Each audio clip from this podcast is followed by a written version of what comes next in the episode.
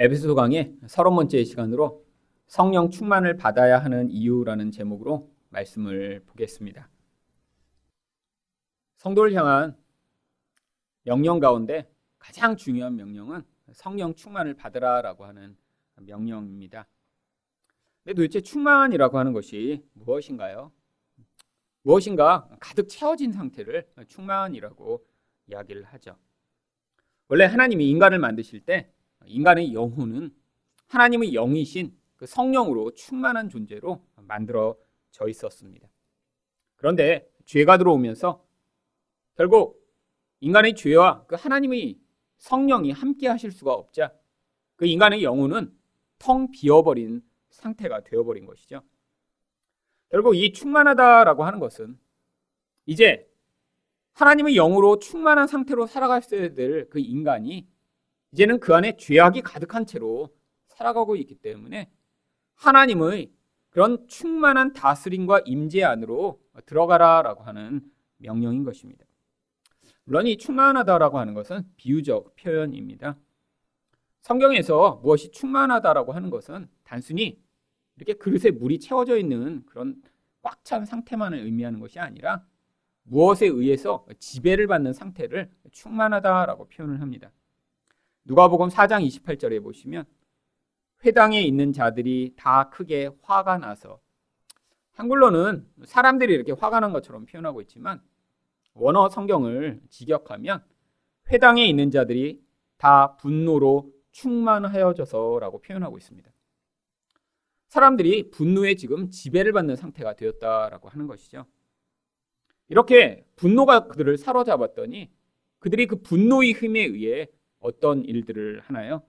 누가복음 4장 29절에 보니까 산 낭떠러지까지 끌고 가서 밀쳐 떨어뜨리고자 하되 바로 예수님을 향한 이 사람들의 적대적인 태도가 그를 죽이려고 하는 모습으로 나타난 것을 보여주고 있습니다. 충만하다라고 하는 것은 결국 인간이란 존재가 어떤 영향력에 의해 다스림을 받아 이제는 자기 마음대로 행동할 거나 생각할 수 없이 그 힘에 의해 지배를 받는 상태를 이야기하죠. 성령 충만하기를 위해 애쓰라 또 성령 충만하라라고 하는 명령은 다른 말로 이야기하면 우리가 성령의 다스림 안에 살아가도록 애쓰라라고 하는 명령이라고 할 수 있는 것입니다. 이 성령 충만과 그래서 반대되는 모습으로 18절 상만절에는 술 취함을 이야기합니다. 술 취하지 말라 이는 방탕한 것이니 술 취하다는 것이 무엇인가요? 술의 힘에 의해 지배를 받는 상태가 된 것이 술 취한 상태죠. 여러분, 술 취한 사람들을 우리는 아주 쉽게 만나볼 수 있습니다. 뭐 우리가 술을 마시지 않더라도 주변에서 그 술 취하는 그런 결과가 얼마나 처참하게 나타나는지 우리는 자주 알고 있죠. 이제 작년에 윤창호라고 하는 한 군인이 휴가를 나왔다가 음주운전자에게 치여서 죽는 사건이 발생했습니다. 그래서 사람들이 이제 국회의원들한테 청원을 하고 또 청와대에 청원을 넣어서 이 윤창호법이라고 하는 이 음주 운전자를 이제 처벌을 더 강하게 하는 그런 법이 통과가 됐죠. 그래서 작년 말부터 이 윤창호법이 통과가 돼서 이미 시행이 되고 있습니다. 그 전에는 음주운전을 하다 사람을 죽여도 1년 이상의 징역밖에 받질 않았어요. 근데 이제는 훨씬 더 중범죄로 취급을 해서 3년 이상부터 무기징역까지 그 범위가 아주 올라갔습니다. 거의 이제 누군가를 죽인 것 같은 그런 살인죄와 같은 그런 범주로 이 음주운전을 넣은 것이죠.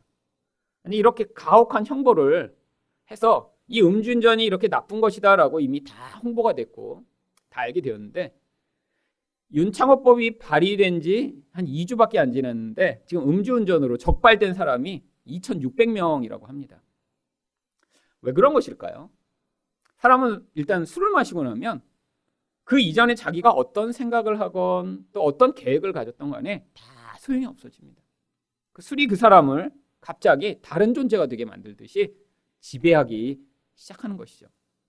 근데 이 술 취하는 것이 술 취하고 음주운전을 하는 것이 사실은 마약을 끊는 것보다 더 어려울 정도로 어, 힘든 것이라고 하더라고요. 왜냐하면 너무나 모든 사람들이 아주 쉽게 생각하고 이것이 그렇게 심각한 것이라고 여기지 않을 뿐더러 술 마시고 운전하다가 걸리는 경우가 아주 소수에 불과하기 때문이랍니다. 평생토록 술을 마시고 운전을 해도 적발될 확률이 18% 정도밖에 안 된대요.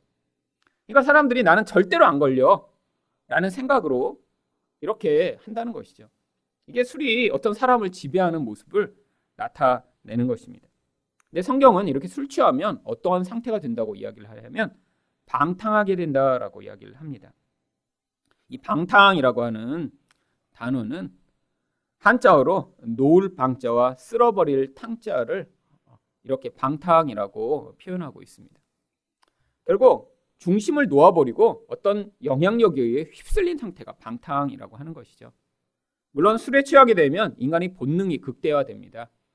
그래서 술 취하기 전에는 자기의 이성과 사회적 지위 때문에 눌러놓았던 자기 내적 본질이 튀어나오게 되어 있어요. 술 취해서 음란해지거나 술 취해서 말이 많아진 게 아니라 원래는 원래 그런 사람이었는데 술에 취하기 전에는 자기 힘으로 눌러 놓았다가 이제는 그것들을 더 이상 눌러놓지 못하는 상태가 되고 어떤 힘에 의해 휩쓸린 상태가 되는 것이 바로 술 취함의 상태라는 것입니다. 그런데 이게 바로 세상 사람들의 모습이라는 거예요. 어떠한 힘에 의해 다스림을 받는 순간에 더 이상 자기가 주인이 아니라 그 힘이 주인이 되어 인간을 이렇게 비참하고 악한 상태로 몰아가게 만들 수밖에 없는 그런 나약한 존재가 인간이라고 하는 것이죠. 술만 사람을 이렇게 지배하는 능력이 있나요? 아닙니다. 술은 그렇게 지배하는 영향력 가운데 가장 약하고 흔한 영향력입니다. 술보다도 훨씬 더 강력한 영향력이 이 세상과 영적 세계에는 얼마든지 많이 존재하죠. 그런데 이런 영향력에서 인간이 벗어날 수 있는 유일한 길이 바로 18절 하반절에 오직 성령으로 충만함을 받으라. 결국 성령 하나님에 의해 다스림을 받지 못하면 인간은 이런 눈에 보이는 이런 술뿐 아니라 다른 많은 영향력들이 그를 지배하여 인간이 마치 꼭두같이 인형이 된 것처럼 결국 인간 자체를 하나님이 만드신 그 아름답고 존귀한 목적을 하나도 이루지 못하고 아주 비참한 모습으로 살아가게 되는 것입니다. 그렇다면 성령 충만을 받아야 하는 이유는 무엇인가요? 첫 번째로 악한 세상에서 방탕에 빠지지 않기 위해서입니다. 15절 말씀입니다. 그런즉 너희가 어떻게 행할지를 자세히 주의하여 지혜 없는 자 같이 하지 말고 오직 지혜 있는 자 같이 하여. 바울은 바로 지혜를 발휘하여 지금 너가 어떤 선택을 해야 될지를 자세히 분별하라라고 이야기를 합니다. 지혜가 무엇인가요? 눈에 보이는 이 세상에 따라 모든 결정을 하는 것이 아니라 하나님의 관점과 하나님의 말씀에 따라 선택하고 결정하는 바로 그 기준을 지혜라고 이야기를 하는 것이죠. 눈에 보이는 세상에는 세상의 원리가 있습니다. 근데 그게 전부가 아니라는 거예요. 그 눈에 보이는 것을 뛰어넘는 그 영적인 원리를 내가 받아들여 그것에 따라 분별을 해봤더니 바로 무엇을 해야 하냐면 16절 상반절입니다. 세월을 아끼라. 아, 이렇게 영적인 눈으로 보니까 지금 우리가 가지고 있는 이 시간이라는 것이 지금 굉장히 귀하고 또한 빨리 가기 때문에 이 시간을 아껴 무엇인가를 해야 한다라고 하는 것입니다.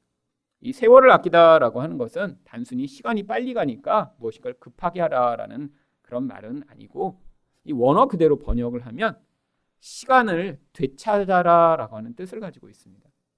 아니 시간이라는 존재가 있는데 그것을 다시 내가 되찾고 다시 사서 그것을 가지고 무엇인가 유용한 일을 해야 된다라고 이야기를 하죠. 그래서 영어 번역들은 이 부분을 모든 기회를 붙잡아라라고 이렇게 번역하고 있는 영어 번역들이 있습니다. 모든 기회를 가지고 무엇인가를 지금 해야 된다는 거예요. 근데 왜 모든 기회를 어떤 일을 위해 사용해야 하냐면 그 이유가 16절 하반절에 나옵니다. 때가 악하니라. 이 세상의 바로 이 상황이 너무 악하고 이 시대가 악하기 때문에 무엇인가 영적인 지혜를 가지고 내가 아주 모든 기회를 활용하여 어떤 선택을 해나가지 않으면 결국 어떻게 된다는 거예요? 이 악이 우리를 지배하고 영향 미친다라고 하는 것입니다. 결국 이런 세상의 악의 영향을 받아 살아가는 그 모습이 17절에 나옵니다. 그러므로 어리석은 자가 되지 말고 오직 주의 뜻이 무엇인가 이해하라. 세상의 악함을 따라 살아가는 자들을 결국 어리석은 자라고 이야기를 하고 있죠. 이 어리석은 자의 특징이 무엇인가요? 눈에 보이는 대로 행동하며 하나님의 뜻과 관계없이 살아가는 자가 어리석은 자입니다. 결국에는 주의 뜻을 무엇인지 분별하여 하나님의 뜻을 이루기 위해 살아가는 자가 성경의 정의에 의하면 지혜로운 자이며 또 하나님을 기쁘게 할 수 있는 것이죠. 결국 여기서 하나님의 뜻이라는 것이 무엇인가요? 이 세상의 악과 반대되는 하나님의 선이 무엇인가를 우리가 분별하여 선택해야 한다라고 하는 것입니다. 그런데 이렇게 우리가 성령의 다스림을 받지 않으면 우리는 우리 인생 가운데 결국에는 이 세상에서 너무나 당연하게 여기는 그런 선택들을 해나가면서 그것이 나를 기쁘게 하고 또 나의 미래를 보장해 줄 것처럼 선택하다가 결국에는 어떤 결과를 만들게 된다라고 하는 것인가요? 18절 상반절입니다. 술 취하지 말라 이는 방탕한 것이니. 결국 방탕으로 이끄는 이런 술 취한 상태로 살아가게 된다라고 하는 것입니다. 여기 있는 이 방탕은 누군가 이렇게 알코올 중독에 걸려서 매일 술만 마시며 뭐 집에서 가족을 때리는 그런 상태만을 이야기하는 것이 아닙니다. 무엇인가 어떤 힘에 사로잡혀 인간이란 존재의 가치와 모든 아름다움을 다 잃어버리고 그 힘이 이끄는 대로 살아가는 모습이 바로 방탕한 것이죠. 여러분, 우리가 볼 때는 굉장히 멋있어 보이는 사람도 영적으로 보면 굉장히 방탕한 인생을 살아가고 있는 경우가 있을 수 있습니다. 어떤 경우가 그렇죠? 아, 지금 뭔가 이 시대에서 유행한다. 이것이 중요하다 그래서 사람들이 열심을 부리고 살아가는데 그게 결국 이 시대의 흐름과 영향력에 따라 살아가며 거기에서 그것으로 나의 미래와 나의 현재를 보장받으려고 몸부림치는 그런 인생이라면 그것 또한 방탕한 인생일 수 있습니다. 우리가 생각하는 방탕은 정말 아무 일도 안 하고 늘 게으르고 늘 술 취해 있고 남이 볼 때도 아, 어떻게 저런 인생을 살아라는 그런 손가락질을 당하는 인생만이 방탕한 것인데 아니 열심히 살아가는데 어떤 목표를 하고 추구하고 있는데 그게 정말 하나님의 지혜와 하나님의 뜻과 관계없이 나의 두려움을 벗어나고 나의 욕심을 이루기 위해 그렇게 열심히 살아가고 있는 모습이라면 그래서 결국 이 세상이 시키는 대로 열심히 무엇인가를 하고 있지만 그것이 정말 자기 영혼과 하나님의 나라를 위해 아무 관계없는 일을 열심이라면 그것이 어쩌면 이런 방탕한 인생일 수 있는 것이죠. 결국 하나님은 우리 인생이 하나님의 뜻을 이루는 유용하고 가치 있는 인생이 되기를 원하십니다. 이런 방탕한 인생으로부터 벗어날 수 있는 유일한 길은 바로 성령으로 말미암아 그 다스림 안에 있을 때만 가능한 것입니다. 두 번째로 성령 충만을 받아야 하는 이유는 무엇인가요? 항상 찬양하고 감사하기 위해서입니다. 여러분, 찬양과 감사 우리 하나님께 늘 해야 하는 그런 반응이죠. 근데 언제 찬양하고 언제 감사하시나요? 종류가 다릅니다. 여러분 누군가에 대해 감사하다라고 할 땐 그 사람이 행한 일에 대해서 감사하는 것입니다. 어떤 분이 선물을 주셨어요. 근데 아 내가 당신을 찬양합니다. 선물 주셨는데 그렇게 찬양하진 않습니다. 그때는 감사합니다. 이렇게 얘기를 하죠. 근데 언제 찬양하죠? 한국에서는 말 자체로 누군가를 이렇게 찬양한다는 말을 쓰기보다는 이걸 칭찬한다라고 바꾸면 훨씬 더 이해가 쉽습니다. 여러분 언제 칭찬하죠? 그 사람이 뭔가 좋은 사람일 때. 사귀어 보니까 그 사람 참 멋질 때. 아니 내가 10년을 만나 보니까 아, 참 일관된 좋은 성품을 가지고 있을 때 그때 그 사람을 칭찬합니다. 결국 여기서 하나님을 찬양한다 할 때는 하나님의 성품과 능력에 대해서 우리가 하나님을 높이는 것을 찬양한다라고 얘기를 하고요. 감사한다라고 할 땐 하나님이 우리 인생 가운데 개입해 오셔서 행하시는 일들을 우리가 발견할 때마다 그 일에 대해서 하나님께 감사를 올려 드리는 것이죠. 여러분 근데 아주 이거 쉬운 것 같지만 아주 어려운 것입니다. 왜냐하면 하나님이 어떠신 분이신가 알고 그분을 이렇게 찬양하기 위해서는 우리 영적 눈이 떠져서 하나님의 경험이 우리에게 늘 긍정적이고 또 아름다운 것으로 경험되어야 하기 때문이죠. 여러분 근데 우리가 이렇게 하나님을 잘 찬양하지 못하는 중요한 이유가 무엇인 줄 아세요? 하나님이 우리 인생을 향해 크게 가지고 계시는 그 계획과 목적을 우리가 받아들이기보다는 내 일생 가운데 눈앞에 보이는 어떤 상황을 통해 하나님 자체를 자꾸 오해하고 판단하기 때문입니다. 그럼 우리가 기도한다고 하나님이 쭉쭉 다 주세요? 기도해서 그렇게 받은 경우가 그렇게 많지가 않습니다, 솔직히. 잘 안 주세요. 그럼, 그러면 우리는 어떤 마음을 가질까요? 하다 하다 지치면 하나님을 나쁜 하나님으로 자꾸 생각합니다. 그리고 나만 미워해. 이렇게 생각을 해요. 그럼 이게 바로 우리가 가지는 하나님을 찬양하지 못하는 이유죠. 하나님의 성품, 하나님의 본질은 역사 일에 변함이 없습니다. 그 본질이 가장 놀랍게 증명된 것이 그 아들을 죽여서 우리를 살리신 거예요. 내가 생각하는 좋은 게 있는데 안 주면 어, 왜 그러지? 줄 것 같다가 뺐으면 더 화나고. 그러니까 이게 지금 하나님이 우리를 향해 베푸신 그 놀라운 일은 자꾸 잊어먹고 상황을 가지고 자꾸 하나님을 판단하며 불안해하고 두려워하고 하나님의 본질을 우리가 높이지 못하는 거죠. 여러분, 근데 하나님이 그래서 우리가 혼자 있지 아니하고 교회로 모이도록 하신 것입니다. 왜? 나는 이렇게 하나님을 잘못 생각하고 있는데 모여서 같이 말씀을 듣고 다른 사람의 간증을 듣고 그렇지 않다라고 하는 고백들을 들으며 함께 모아도록요. 함께 찬양하는 법을 배워나가도록요. 그게 19절 상반절입니다. 시와 찬송과 신령한 노래들로 서로 화답하며 교회로 모여 함께 하나님을 어떻게 우리가 높여야 하는지를 배워나가야 된다는 거예요. 그리고 또한 19절 하반절을 보시면 너희 마음으로 주께 노래하며 찬송하며 우리 본질 안에서 하나님을 이렇게 마음속으로부터 내 입만이 아니라 하나님이 어떠신 분이신가 고백하는 법을 우리가 배워야 되는데 이 모든 일이 어디에서부터 시작된다라고 하는 것이죠. 성령 충만으로 말미암아 시작된다라고 하는 것입니다. 여러분 우리 인간은 결국 무엇인가 높이고 무엇인가 좋다라고 얘기를 하게 되어 있습니다. 우리가 높이고 좋다라고 하는 그 대상이 근데 대부분 무엇인가요? 나를 기쁘게 하고 나의 미래를 보장해 주고 나를 견고해 줄 것 같은 것을 우리는 다 높입니다. 옛날에는 우리가 말로 높였죠. 요즘은 어디서 높이나요? 아예 사진을 찍어 보여줍니다. 난 이걸 좋아하고 난 이걸 높이고 싶어. 여러분 인스타에 들어가 보면 페이스북에 들어가면 그 사람이 뭐를 찬양하고 있는지 아주 금방 알 수 있습니다. 여러분 그런데 그리고 그 영향력이 얼마나 쉽게 퍼지나요?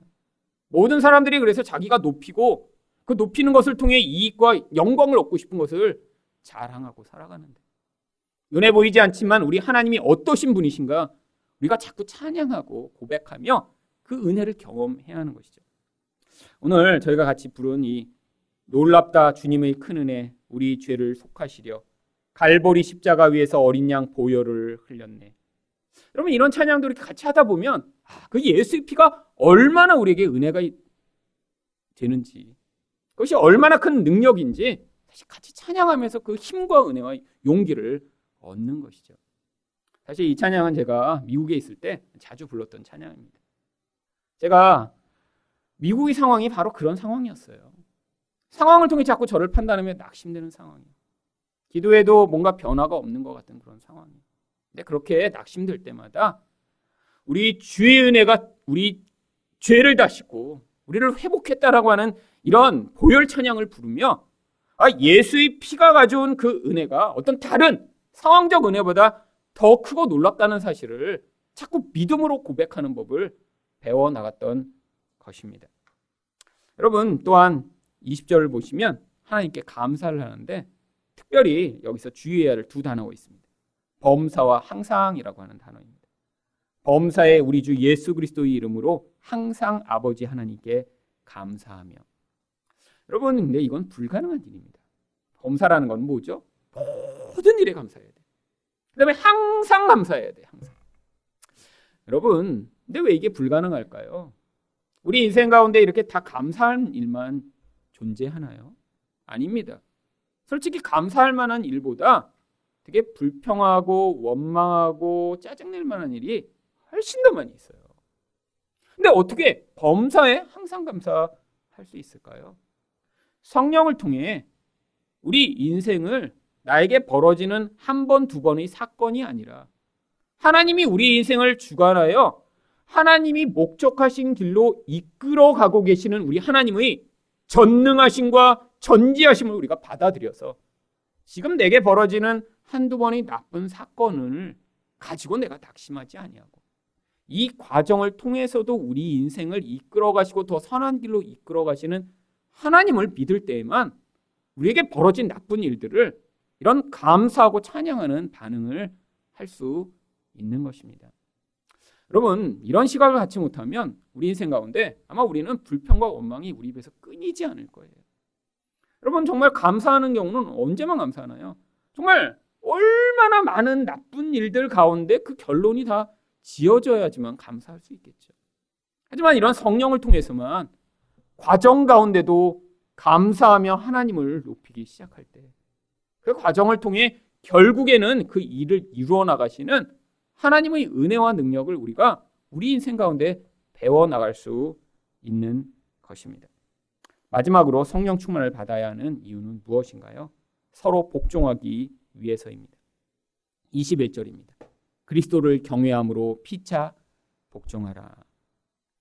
이 에베소서에는 복종해야 될 대상으로 사실 세 가지 대상을 얘기합니다. 아내와 남편이 서로 서로 복종하라라고 이야기를 하고요. 이 자녀들은 부모에게 복종하라 이야기를 하고 또 종들은 주인에게 복종하라 이야기를 합니다. 그런데 이 관계가 어떤 관계인가요? 우리 인생에서 맺는 아주 가장 가까운 관계들이죠. 부부 관계, 또 부모와 자녀 관계, 또 고용인과 피고용인의 관계. 사실 모든 인생들이 살아가면서 관계를 맺는 관계 가운데 가장 많은 시간과 가장 깊은 관계를 맺는 관계입니다. 그런데 이 관계 가운데 왜 성령 충만의 결과가 서로 복종하는 것으로 나타난다라고 이야기를 하는 것인가요? 이만큼 복종이 어려운 것이기 때문입니다. 여러분 복종이라는 것이 무엇이죠? 내가 불이익을 당할까봐 걱정해서 억지로 하는 아니면 내가 이렇게 안 하면 저 사람이 화낼까봐 두려워서 하는 그런 반응이 아닙니다. 내가 진심으로 그 사람의 그 말과 그 뜻에 따라 반응하는 그런 반응인데 인간은 이런 반응을 본질적으로 할 수 없는 존재입니다. 왜요? 하나님 되고자 죄가 시작되었기 때문에 인간의 본질로부터 나타나는 가장 강력한 영향력은 늘 내 뜻이 옳고 내 생각이 이루어지길 원하는 그래서 내 마음대로 살고자 하는 그 뜻이 인간의 본질 안에 가장 강력한 죄성으로 남아있기 때문입니다. 그런데 이게 특별히 가까운 관계에서는 그래서 아주 힘든 것이죠. 여러분 성령 충만하지 않으면 그래서 진정한 복종이 불가능합니다. 성령이 우리를 다스리셔야 무엇이 가능하게 되나요? 결국 하나님의 사랑의 본질이 우리 안에서 우리를 다스리게 되는 것입니다. 여러분 사랑의 본질이 우리를 지배하기 시작하면 그때 어떠한 반응이 나타나나요? 고린도전서 10장 24절입니다. 누구든지 자기 유익을 구하지 말고 남의 유익을 구하라. 여러분 하나님의 사랑의 본질이 우리를 다스리고 지배하기 전에는 나의 유익의 본질이 나를 지배하니까 늘내 마음대로 하고 싶은 거예요. 내 마음대로의 그 기저에서 영향을 미치는 가장 중요한 힘은 무엇인가요? 나의 이익입니다. 근데 성령이 우리를 다스리셔서 사랑이 우리 안에 우리 텅 빈 영혼을 채우기 시작하면 나의 유익의 관점이 아니라 상대방의 유익의 관점에서 반응하기 시작함으로 말미암아 그때 비로소 이런 복종이 시작될 수 있는 것입니다. 물론 이게 이런 서로 같은 복종으로 반응하게 될 때 그때 나타나는 모습이 사실 하나님 나라에서 이루어지는 가장 아름답고 선한 관계이겠죠. 여러분, 그리고 또 높은 자가 낮은 자에게 복종하기 시작할 때 나타나는 모습이 또 하나님 나라가 이루어진 모습이겠죠.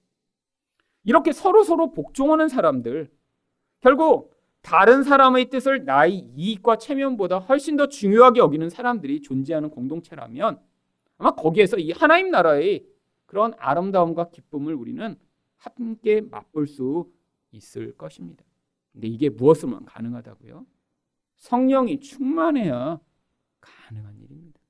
그렇지 않으면 특별히 가까운 관계에서는 상대방의 뜻이 아니라 내 뜻을 이루고자 하다 서로 충돌하고 싸우고 미워하고 갈등하며 가장 사랑하고 가장 행복해야 할 관계가 가장 지옥처럼 변하게 되는 경우가 얼마나 많은가요? 하나님이 결국 우리 가운데 이런 성령 충만하지 못한 우리 본질과 또 그래서 우리가 이 성령 충만 하나님의 다스리심을 간절히 간구하는 자리로 그 과정을 통해 우리 본질을 바꾸어 나가시기 위해 우리 가운데 이런 명령을 주시고 우리 본질이 바로 이런 모습을 발견할 때마다 하나님 저를 다스려 주셔서 제가 제 인생의 주인이 아니라 성령 하나님이 제 인생의 주인이 되어 하나님이 약속하시는 이 놀라운 은혜를 경험하게 해달라라고 반응하는 그런 성도 되시는 여러분 되시기를 예수 그리스도 이름으로 축원드립니다.